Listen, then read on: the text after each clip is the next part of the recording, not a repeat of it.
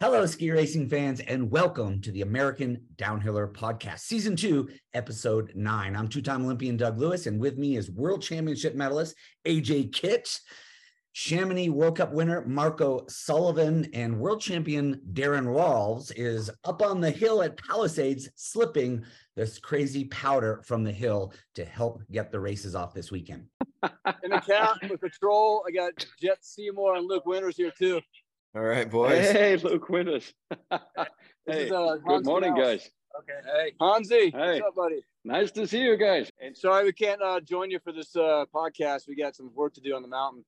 Trying to open this open this mountain up with the World Cup boys. You know, a chance this weekend. Oh, Yeah. we're off heading up the mountain. See you, Louie. Thanks, thanks, Thanks man. for see you in in, buddy. Aspen. Hey, we are back from the World Championships where we saw Marco Odermatt get his first downhill victory, which happened to be at the World Championships.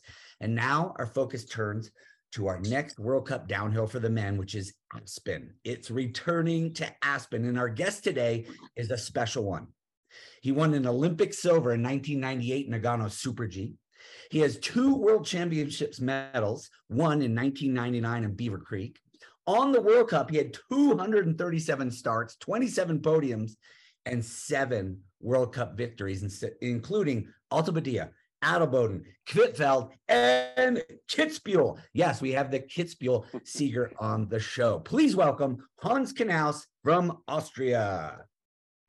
Hello, everybody. Hey, Hans, Hans. where are Hey, you? And hey, did you get to ski today? Uh, yes, I ski today just until uh, lunchtime because it's it's pretty warm at the moment back home in Schladming, but the Planai is still good. Machine snow, you know, it that's that what still works. Behind Well- me is uh, the best, you know. You can Yeah. see. For, uh, for those of listeners who are not watching, it is green grass at the bottom of Schladming. Yeah. So did you have to mow That's your right, lawn? not, not this week, but if I come after back home after Aspen, for sure I have to move. But yeah, I mean it is like it is not the best winter. Cool. Before we get to Aspen, I want to talk about Team Austria. Um, you know, you were part of Team Austria with the likes of Maier, Eberharter, uh, Reich, Volkoffer, Schifferer, Franz, Strobl. And in the York Kitzbühel win, there was eight. Austrians in the top 13. What was it like to be part of that Austrian team? Yeah, it was it was a little crazy to be part of, of this team. Sometimes I'm thinking after maybe it would be way better for me to be earlier or later on in the team. But the other side is if you win Kitzbühel with all these names in it in the and it was sunny weather, it was the start on the top. If you win it at this time, you know you we were the best for one day. You know at this day in Kitzbühel, so it was really really good because. Hermann Maier had at this time number eight. I had number ten, and um, I break the, the finish and the in the finish area, and then I saw the number one.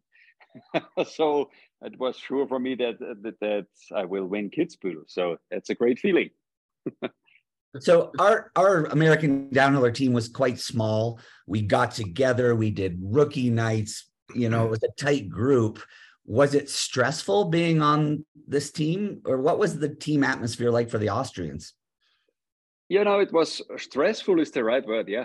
Uh, I was sometimes dreaming to be in a smaller team, like the Norwegians or the US team. I know Daron Rahlves from nearly my whole life. I know him since the uh, junior championship. And I was always, you know, uh, looking with one eye to this team because you can you can go up in the World Cup uh, way easier than in the Austrian team because I was a giant slalom skier. Then I came to the Super G, and then I saw them that I'm still fast also in, in downhill, but I didn't get the spot to, to race there, you know. But in the other side, it keeps you on pushing to get also into the downhill team. So yeah, I take a lot of, a lot of risk at this time. And at this time it starts that the downhill's getting dirtier and dirtier because the material getting better and better. So that was my my goal to be good in, in downhill too. Hans, you know, I'm a couple years older than you, and I came in to the, the, the U.S. ski team and the World Cup as a pure downhiller. I wasn't good in slalom and GS. And I was coming in, and, Yeah. and the likes of Peter Wirnsberger and Helmut Höflehner were uh, were were established veteran Austrian downhillers at the time, and these were guys that that that I looked at as the the guys I was competing with. And then years later, towards the end of my career, a bunch of these GS guys show up and they start dominating in downhill. Knauss, Maier, uh, Eberharter, and, and and some and a bunch of these other guys.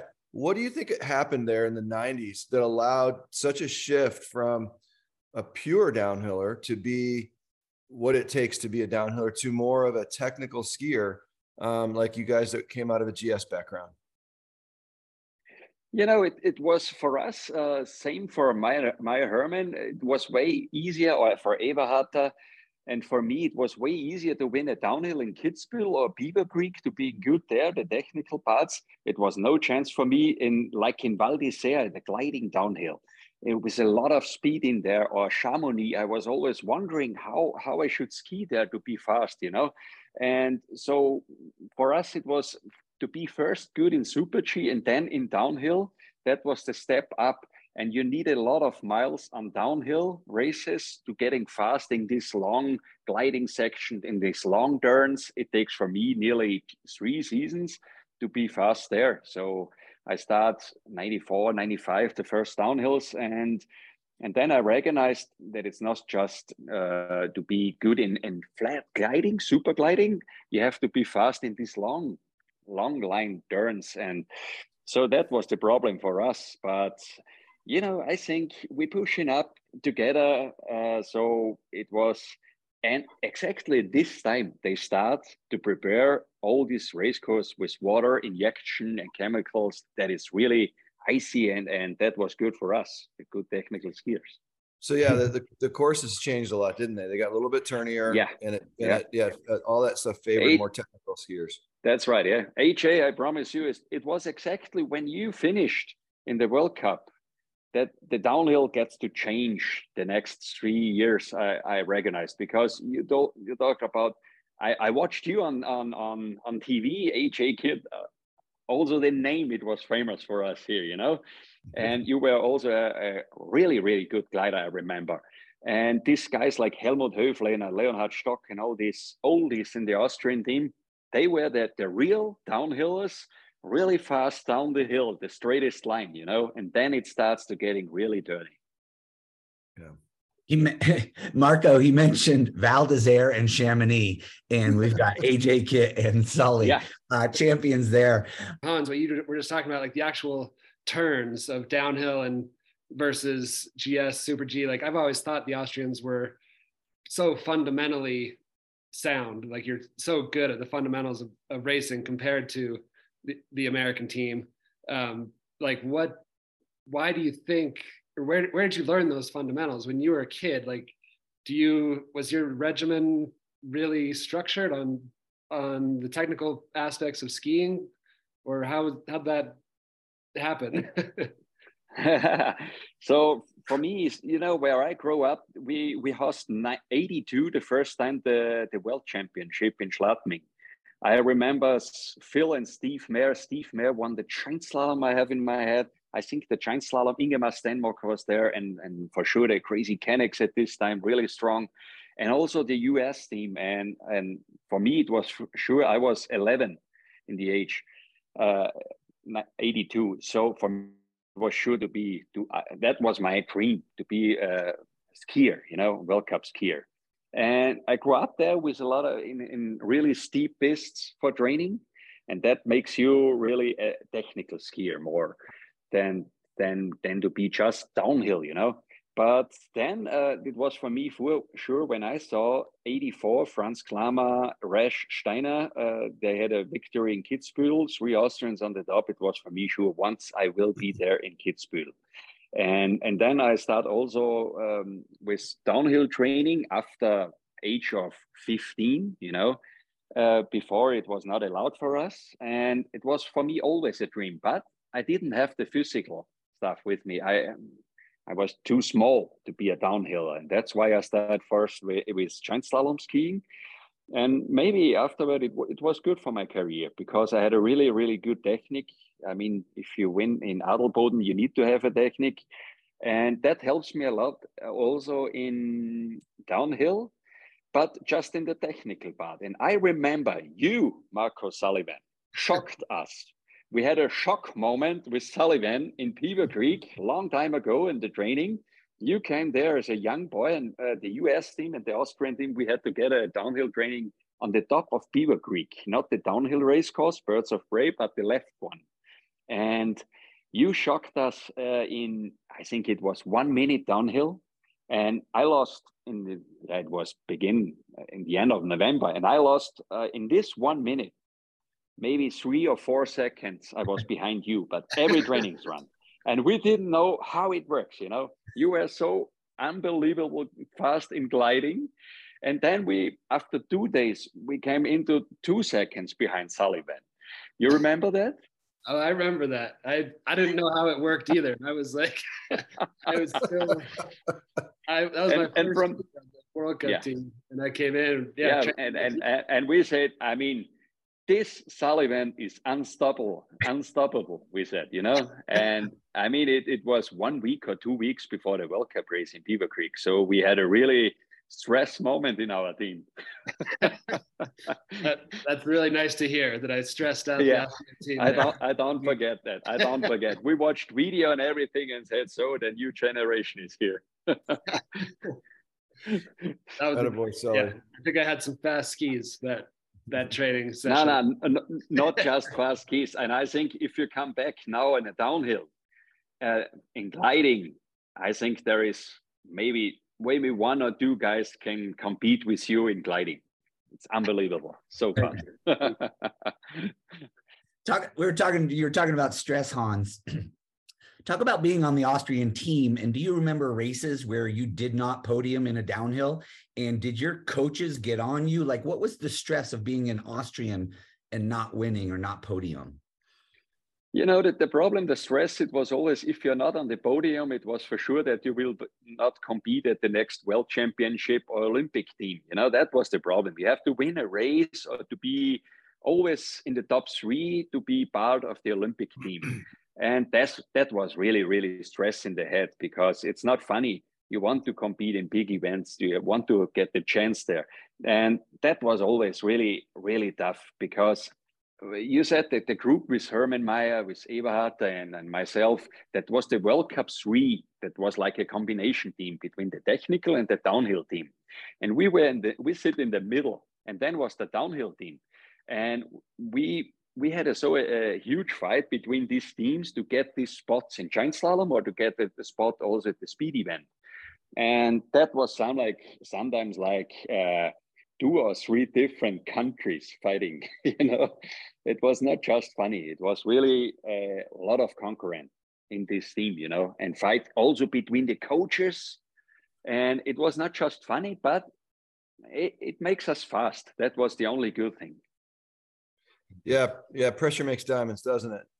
Um, Yeah. So c- compare compare that to today, right? We just got done with the World Championships, and I don't think Austria won a gold medal at the whole World, right? No, no, What's that's a drama. What's a yeah, drama what's is going on. changed? What's Yeah, it's changed? changed. I think uh, phew, a lot of things changed. The the team blowing up, getting a lot of coaches and a lot of things, you know, preparation going on. Uh, uh, I think in my mind it's too much, you know, because you have to race and ski by yourself and alone down the hill. That's the good thing. And you know, they, they blow blow the team up the last 10, 15 years and now it's it's over. So we have to change something there. That's for sure. And um, yeah, it's we talked about that we're pushing up together. And now we have enough spots. Sometimes we can't find enough, like at the junior world championship, to that we have four or five strong people on the start. And we are not used to handle this problem, you know.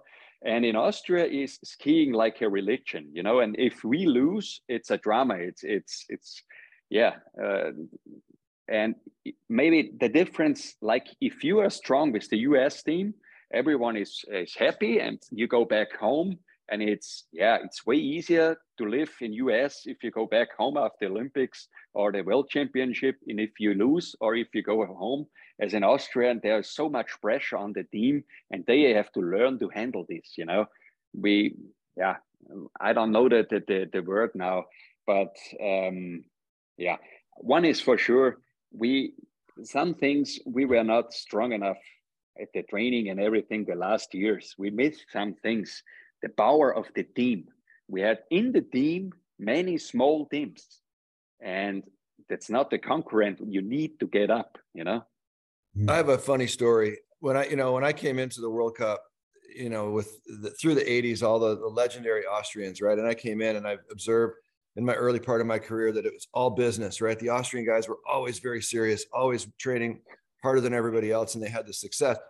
Well, last year, now I'm coaching my son a little bit, and, and we were in South America. We have a small group, and the Austrian men's Europa Cup speed team was down there training. Christian Perner, coach, had like eight or 10 Austrian guys. Same thing. Just these guys are all business, very rigid, very serious, training hard, you know, pushing, pushing, pushing. Well, one of the guys had a birthday when they were down there and, and they partied and had a great time. And I thought, oh, this is so nice to see the the, the Austrians are loosening up a little bit and they had some fun, which was great. And then the next day we trained GS with the group and um, they set a course, the toughest course ever. And Perner was punishing the boys because they had a lot of fun the night before partying for a birthday.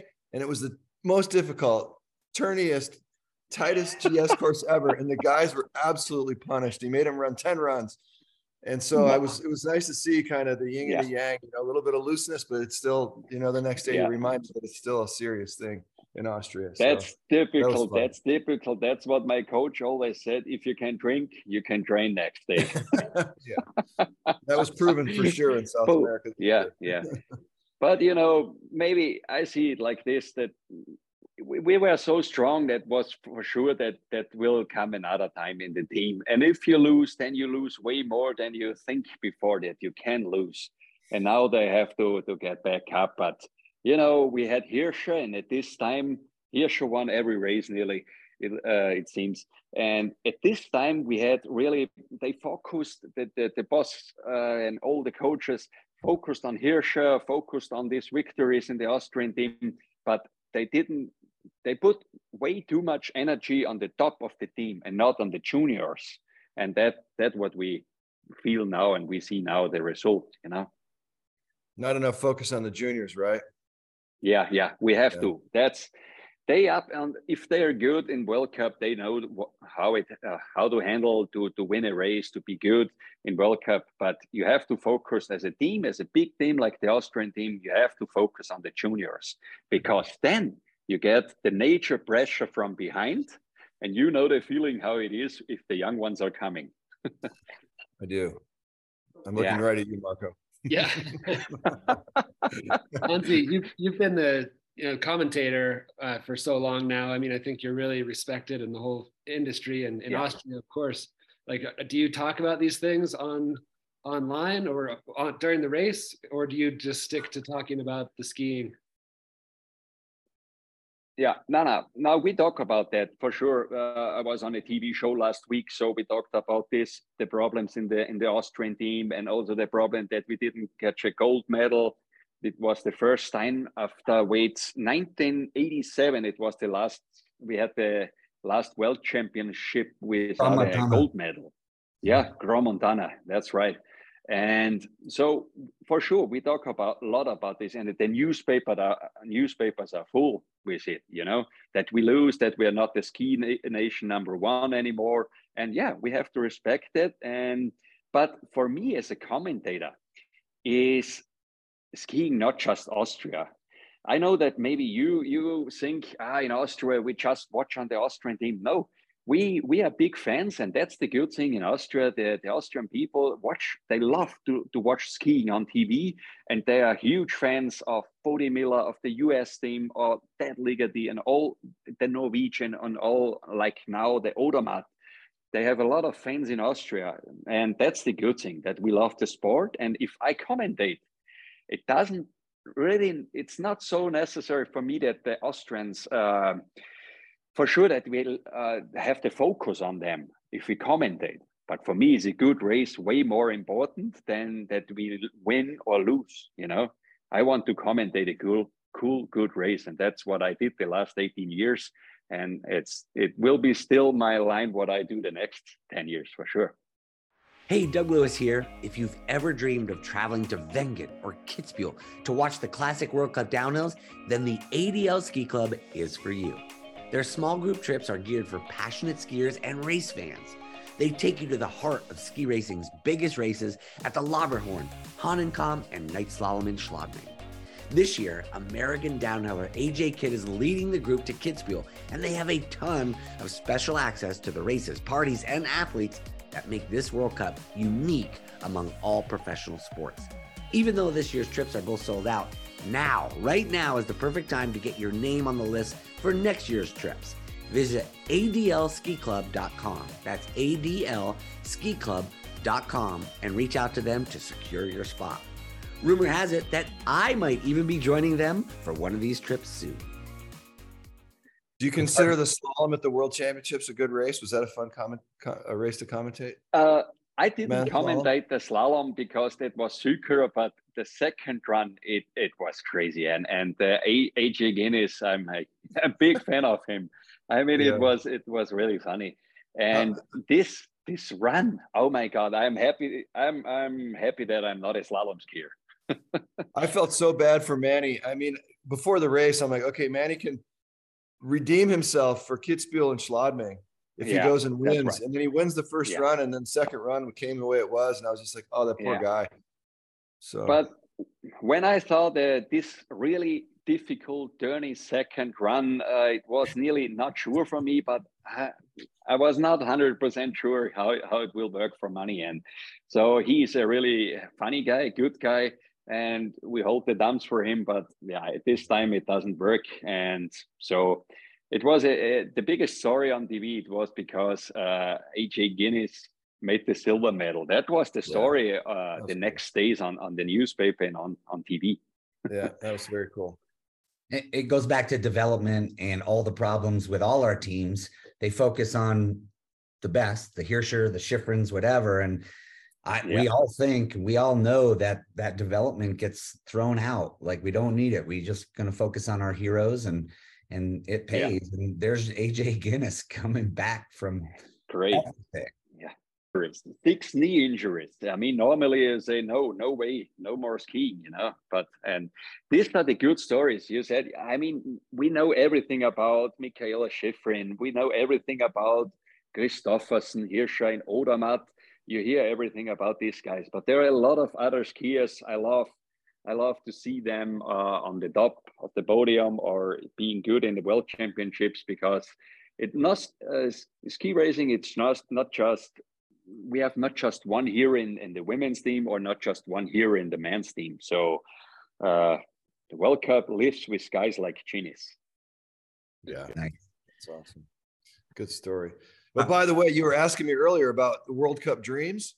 So AJ Ginnis is a guy that got funding from World Cup Dreams. So you know oh. he's one of their big success stories now because he he's back on the top. That's cool. Yeah, and a, that work that that works. Uh, I I checked it out. That works in US way better. This foundation and stuff, and and this like like here in Europe now it starts a little bit, but if you jump out of the Austrian team here, the most time it's it's done and so it's a good program and so you can see how how it could work and that's motivation for a lot of other people all right let's turn our attention to aspen the next world cup that was my first ever world cup in 1981 i was 17 years old i weighed about a, i weighed about 10 pounds but uh, that was my first race aj uh, you have a special story with Aspen, Marco. Um, but let's start with Hans. You raced there a couple times, uh, fourth and fifth in the Super G. Um, talk about Aspen, going to Aspen as an Austrian, and what was the feel of that race for you? Uh, yeah, I mean, I was the first time in Aspen. It was 93. And when we when we flew in, uh, my coach said to me before we land in Aspen, he said to me, you know, Aspen is a little dangerous, but not just on the race course. So take care of you. and I was wondering, and, and I said to him, "Why? What do you mean?" Uh, he said, "You will see all the bars and and when the, the the lifestyle, what's going on there." And you know, I love Aspen. It's one of the nicest place. This ski resort is crazy town, and uh, yeah, so it was the first time for me to be in the first year of World Cup. I was on the uh, close to the podium, uh, rank four, place four, just 200 behind Daniel Mahrer at this time in this Super G. And I didn't have a spot in downhill. I was not strong enough to be part of the team, but in Super G. And so I have really, really good uh, memories about this race course, the Aztec down. I love this hill. It's so steep there. And especially this snow, this North American snow, I love. You need to have feeling in skiing. AJ, I'm going to throw it to you. Uh, you can talk about your two wins that were taken aback, but let's start with that course. That course matched you, didn't it? Especially on the top. Talk to take us down the course. Yeah, it did. And this is how much I love Aspen. It's, it's my home screen. It's his phone home I mean, screen.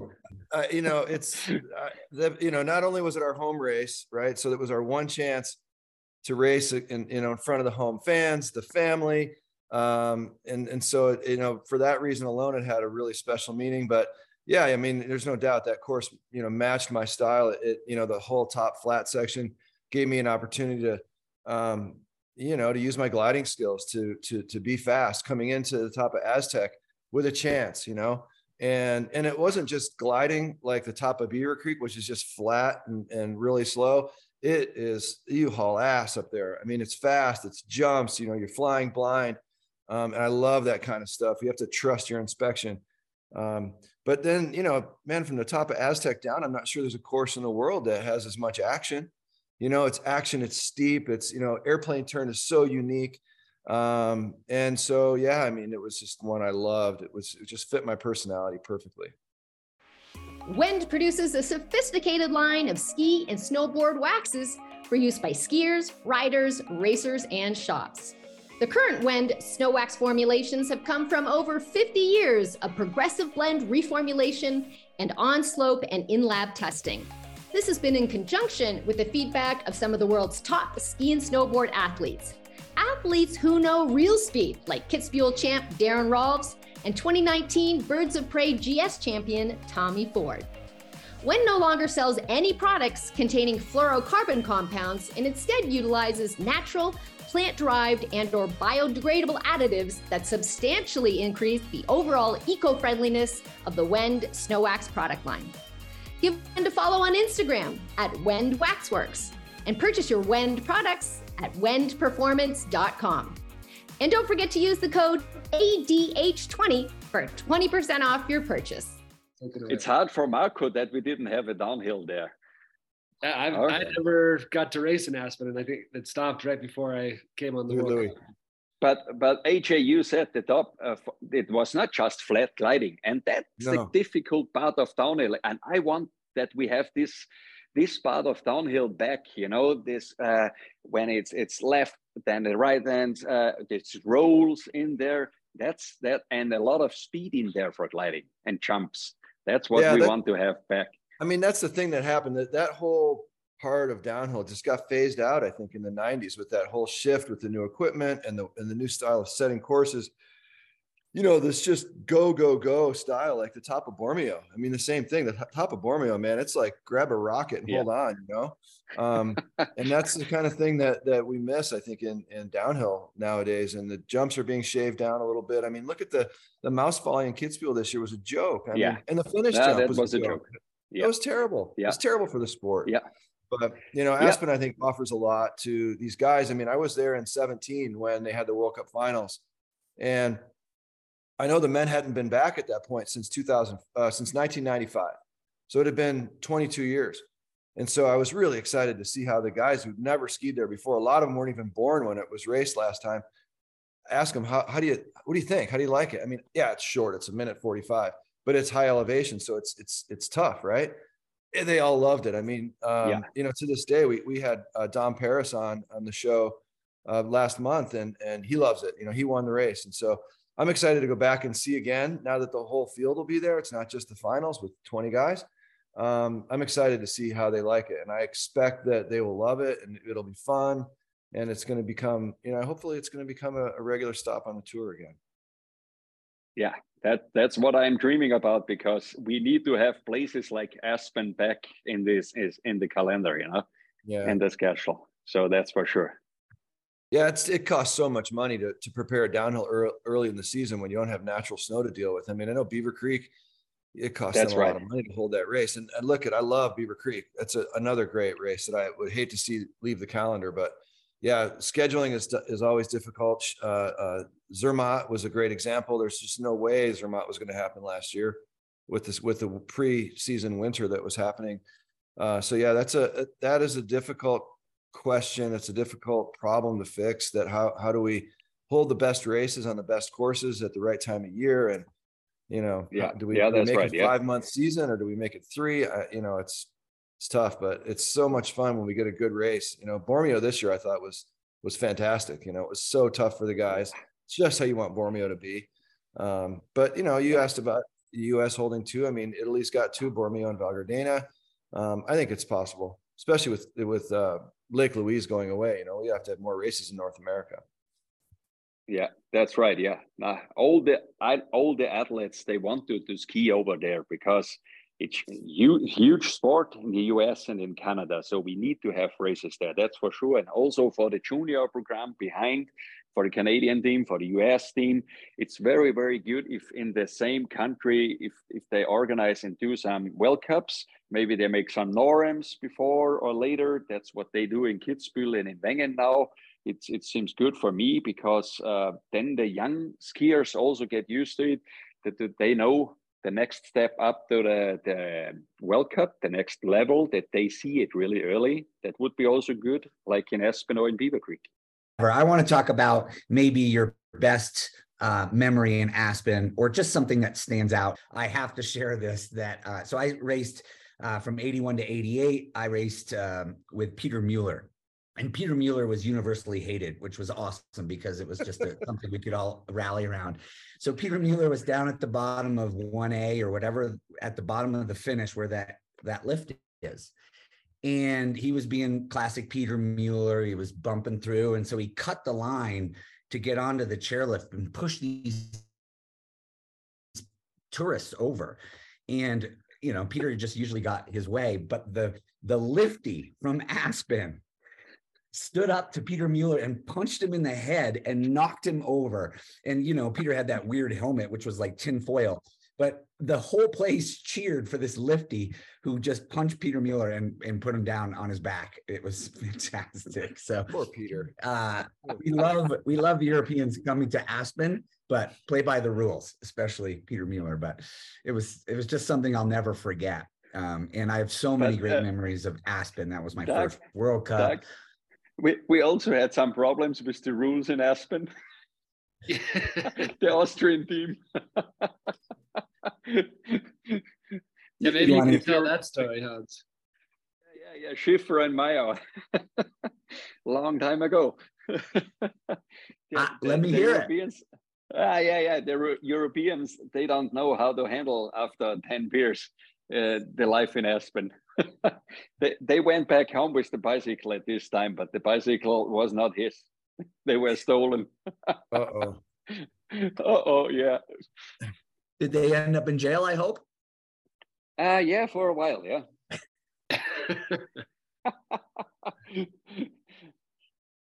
Doug Lewis here. If you are a U12, U14, or U16, Elite Team fitness camps are for you.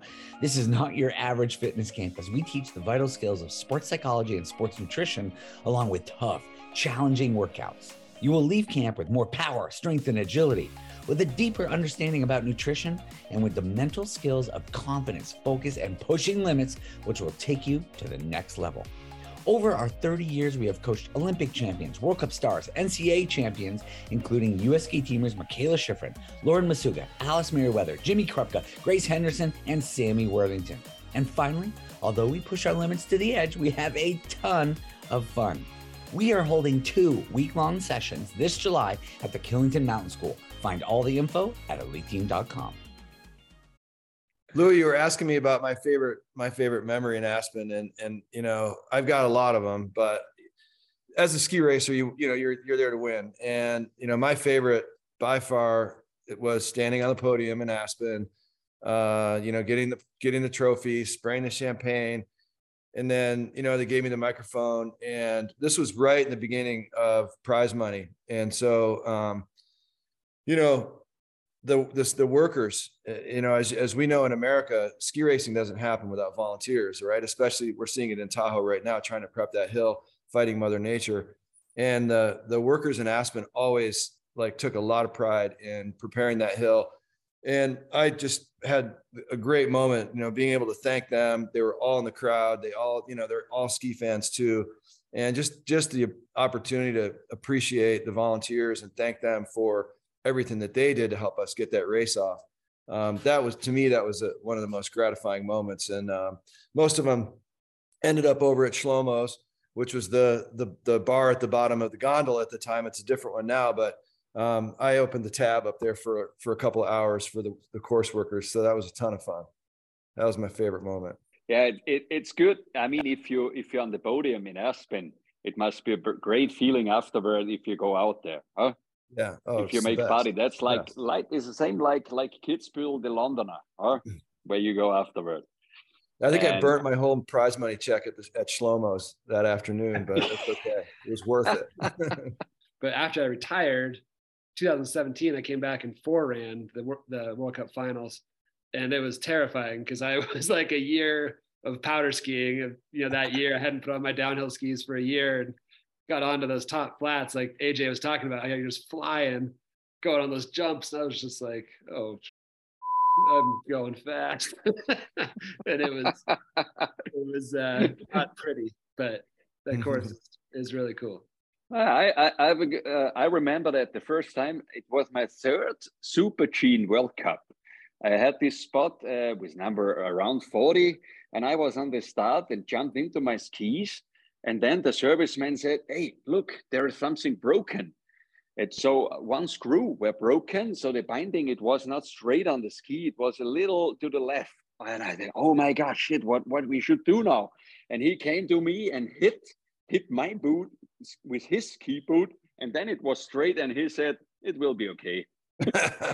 Go. and, and and that's the way I start out there. And and I had oh. I had really no I was not not really focused. I just skied, and then I had the best result. So it was for me sure that I, I didn't have time to to think something uh, to be nervous or think something something other things. You know, sometimes stupid things. I was just concentrate if the binding is holding or not, and then I, I, came to the finish and I was on the fourth position with number 40 around, you know. And sometimes I'm thinking about that maybe I would also need later on often a problem on the start to be fast, know. hey, Doug Lewis here, and I want to talk about the American Downhiller Speed Camp. American Downhiller is the leader in teaching young ski racers how to go fast and have fun. 2023 will mark the sixth annual American Downhiller Speed Skills Camp in Mammoth Mountain. Our speed camp is coached exclusively by current and former World Cup racers and coaches who are passionate about helping the next generation of athletes achieve their dreams. We specifically focus on aerodynamics, jumping technique, speed tactics, and the mental training required to safely navigate Super G and downhill race courses. If you are a ski racer who wants to go fast, check out our website, AmericanDownhiller.com, for all specific camp dates. Um, well, let's get to some picks for Aspen. Aspen, very much a tale of two downhills the top, fast, gliding, airtime, uh, feel. And then you get to Aztec and the world drops out from under you. It's all about edge angle. It's about clean skiing and it just, it, it stacks up on you very well. So um, it's, does it favor the glider? Does it favor the turner? Um, what are your thoughts on, on what kind of skier wins this wins this race? Is it old style like AJ or is it Odermatt? Uh, I, mean, Odermatt, he can do everything. That's the good thing because we saw it one year ago in Wengen. He's also really, really fast in gliding. And with his Stöckli skis, they mostly really perfect for bird. So he's there is no place in a downhill where he's not fast. And that's why he's the, the leader at the moment. But uh, for she for sure, that's the good thing in Aspen. You need to have from everything a little bit now because I think also the the, the upper part uh, where normally is mostly gliding and stuff, they prepare the races now. It's my mind so that that you have to work also on the upper part a lot. It's maybe turnier than the than 20 years ago, you know. So it's for sure you know you need to be in every different uh, kind of skiing uh, racing you need to be good otherwise it's no chance to win aspen and that's good on this downhill yeah, I think it's a course like Hansi said, you got to be good and everything. For sure, favors the Odermatt and Kilde, who have been really doing great all year. But I think also these later season races, you tend to see some surprises because maybe the you know the the top dogs are getting a little bit worn down from racing so much and so much pressure. And I think you always see some of those guys who have been stacked in 10 to 20 all year, they could maybe throw it in there and and vie for the win. So maybe we'll be surprised. I'm gonna I'm gonna um, honor Daron because he's not here, and I'm gonna pick like ten people to be in the top three just to make sure that I get it right. Um, but I think you know you can't count out Kilde and you can't count out Odermatt, so we don't even need to talk about those guys anymore because they're probably going to be there. Um, but I I really like Crawford. Okay, I mean he's on it right now. Um, this is I think this course is perfect for him. I also really like this course for you know the Americans uh, Arvidsson and Negomir. I, you know, these guys are going to be feeling good on home snow, feeling comfortable. And frankly, Hans mentioned it. The snow in North America is a little bit different, and I think these guys are going to just feel good with what they're feeling under their feet. And then, um, you know, the last one I'll throw in here is going to be Dom Paris. He won this race in 17, so he's coming back to good feelings, and I just like this course for him. AJ, that's perfect. What you said with the snow, because uh, one is for sure, Kilde can be fast on every every snow. But if like Odermatt, if it's really cold there in Aspen and the North American snow, then it's it's Odermatt. It's perfect for him. And if it's the spring, spring, uh, springtime snow, this uh, the corny snow, if it's get frozen in the morning and really fast snow, then maybe he's killed a little bit in the in the in the lead or uh, if you say before before the race, or like Kriechmayr, the Austrian, you have seen uh, the, the World Championship in downhill. Last year, he won this downhill in the springtime. It was different, the snow, to this year. We had cold snow over there, little the North Americans know. So he had no chance on this exactly same downhill, same mm. skis, same good physical condition, everything. But that that's what's crazy now it's getting so fine this sport that you can see that some guys love this uh, spring snow and some guys love this North American snow. I prefer the North American snow because there you need feeling. yeah, I agree. I agree. The North American snow. I want since we're talking about the athletes, Hans, I want to ask you about uh, Marco Schwarz. He's had like an amazing season to me to have some good results in downhill and slalom and all across the board. Is, has that been a big story in Austria? Yeah, yeah, that that was uh, maybe the the most lucky thing about the world championship. The most thing we talk positive about this because he showed that he's at the moment maybe the only skier in the world who can be in top five in a downhill and also in a slalom. You know, Odermatt can win all three disciplines up from giant slalom. Uh, Bernd Giraud in his past time, he, he showed that he can be make some points in downhill, but not in the big top top five and win a slalom. But uh, Marco Schwarz, he's at the moment uh, in the best form on his life, and he really can be. He could be in top three, maybe also in a downhill, and top three in a in a slalom, and that's crazy. And the, the other way is now he's 26 years or 27. He had a injury two years ago, cross ligament, and I'm sometimes wondering if he would be a Norwegian skier. That's for sure that he would ski three, four years ago in the World Cup, also downhill Super G. And now that's the problem from the Austrian team. You have to be really good in one discipline. He was in slalom and then in giant slalom. And now he's coming back to ski speed events. He was at the junior world championship, one of the best in speed events. And that's a problem, a little problem of the Austrian team that we lose guys like this who can win the overall World Cup.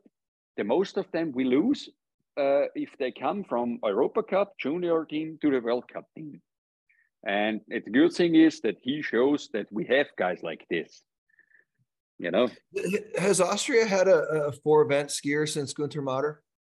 Who am I missing? Uh, yeah, yeah, we had some of them, uh, but he's he's. I mean, you know, there was Hermann Maier. He won uh, three disciplines. It was no problem. Then he started no in Vezuna in a slalom. He was eight in a slalom, but he didn't train slalom. So, so that was crazy. That yeah. was just because he was in a in in the best shape in, of his life, and but he wasn't a slalom skier. But now it's getting really really tough. There is another guy. It calls Raphael Haaser. I yeah. saw that he was in combined, uh, the bronze medalist, and he skied slalom it was amazing in this really steep, difficult slalom. So you can see we have these guys, but sometimes I have the feeling we we don't use them for mm-hmm. being a four discipline skier, you know? Yeah, but and I mean, Mader's the hope. last one. Excuse me, Mader's the last one that's won in every discipline, right? Didn't Mader win that's a race in every yep. discipline? Yeah.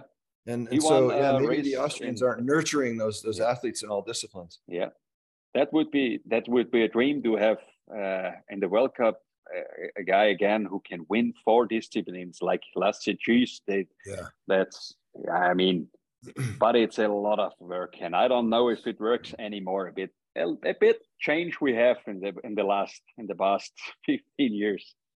So well, it's really Shiffrin. I mean, Shiffrin does it, but she yeah. she's very careful about picking the speed events that she races in because of the time it takes. That's so right. It's yeah. the way to do it. I, I mean, she's she's amazing. I love I love to watch her skiing. You know, if if kids ask how I should ski, then normally I have to say, watch Michaela. yeah, she's very always balanced. always in the middle, you know. Mm-hmm. And she wins the races not because she has the biggest upper legs or something. She wins the race because she's the best technical skier ever. She knows how to let the skis run too. In speed. I mean, I love the way and that's AJ, that's the right thing. You said she she knows the way how let the skis go, and that's what Marco Schwarz knows. He is the best in let the skis go. You know, yeah. that's my mind. Uh, Marco, we're waiting for your picks. I guess it's hard because AJ said the whole roster, but. yeah. I'm telling you, I'm just doing the Daron. I'm just doing my best, Daron. I'll go. I'll go uh, some random ones here because it is later in the year, and I think Kilde, well, this isn't random. I think Kilde will go for the win. Since we're talking about Marco Schwarz, put Austrian on the podium with Marco. And yeah. Travis Ganong might be his last downhill in the US with his impending retirement. And we skied a bunch of powder yesterday. I think he's feeling good. So put him on uh, third place. awesome. I'll end, but I have to, I'll end, but I have, for some reason I like Hemetsberger. Hans, can you give me a little rundown on Hemetsberger? Yeah, I mean, my brother Franz, he's his serviceman, he's ski technician serviceman, and you know, Hemetsberger, he's now he's 32 years old and is a, he had four cross ligament operations on on his knee, and like in Kitzbühel this year, he jumped too far after the Hausberg so at the Travers, and then he even couldn't walk after the race, but he started the next day. So he's a really hard fighting guy. His physical, it's it's amazing, and he's he's really uh, a tough worker and a funny guy. And that's he made his he made his own way to be on this World Cup tour because years ago, as I know five or six years ago, we know that that he was pretty fast in Europa Cup. He didn't get the chance to, to ski World Cup and uh, because he was always injured. and and then when he came to Bormio, he was amazing. He had, I've sometimes at this before this all these injuries, he came. He had no fear, you know, and he skied this way. And maybe that that was sometimes the problem. And now now he getting smarter and smarter in ski racing, and he, he works really hard to be to be in this place in the Austrian team. And I'm so happy for him that that he's now part of the best downhills in the world. All right. So mine, uh, I'm going to go Kilde. I love Crawford, so I'm cheating off of, of AJ. Um, Paris, uh, I think he's a true downhiller, one of the last, and, and this, he can really rip. Um, Ganong, I think Ganong has the power and the feel for, for going out on style, and maybe he's going to want to end, uh, stay, you know, making Kitzbühel and Aspen his awesomeness. And I'm going to throw Hemetsberger in there, even though he's got, you know, duct tape and band-aids putting himself together, I guess. That, that would yeah. be also a dream if we would have Johan Clarey on, on once oh, in his yeah. life, he should win a race. There we and, go. I mean, if it would Aspen, it would be a dream in his life. I'm, oh. I'm really cheering for Johan Clarey. He's 42 years old, and that's cool. I think we can all agree that that we would we would all love to see that guy on the podium this week. So Absolutely. That's great. Yeah. Well, thanks for listening and watching to our American Downhiller podcast. Special thanks to the legendary Hans Knauss for joining us from Austria, where they need some snow. He is a oh, true champion who continues to feed his hunger for speed on the World Cup Tour as the crazy camera guy.